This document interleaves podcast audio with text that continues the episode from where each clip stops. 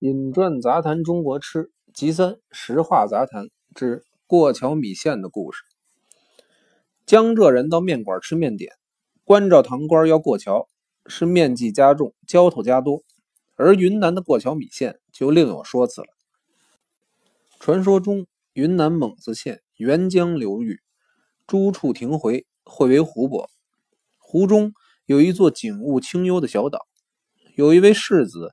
每天在岛上攻读，他的妻子每天要从家里走过漫长的木桥来给他送饭。炎炎夏日，每天还可以吃到热气腾腾的饭菜。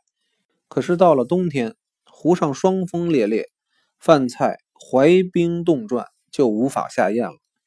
他费尽心思想了若干方法，结果都无法保温。他深感世子终日埋首书城，孜孜为学。连点热汤水都不能倒嘴，自觉残汗又感内疚。有一天，他炖了一只肥母鸡，打算送去给世子佐餐。突然一阵头晕，等他清醒过来，午饭时间已过，日渐西沉。他正担心世子吃不上热饭，可是，一摸汤碗依旧很热，尝尝鸡汤还热得烫人。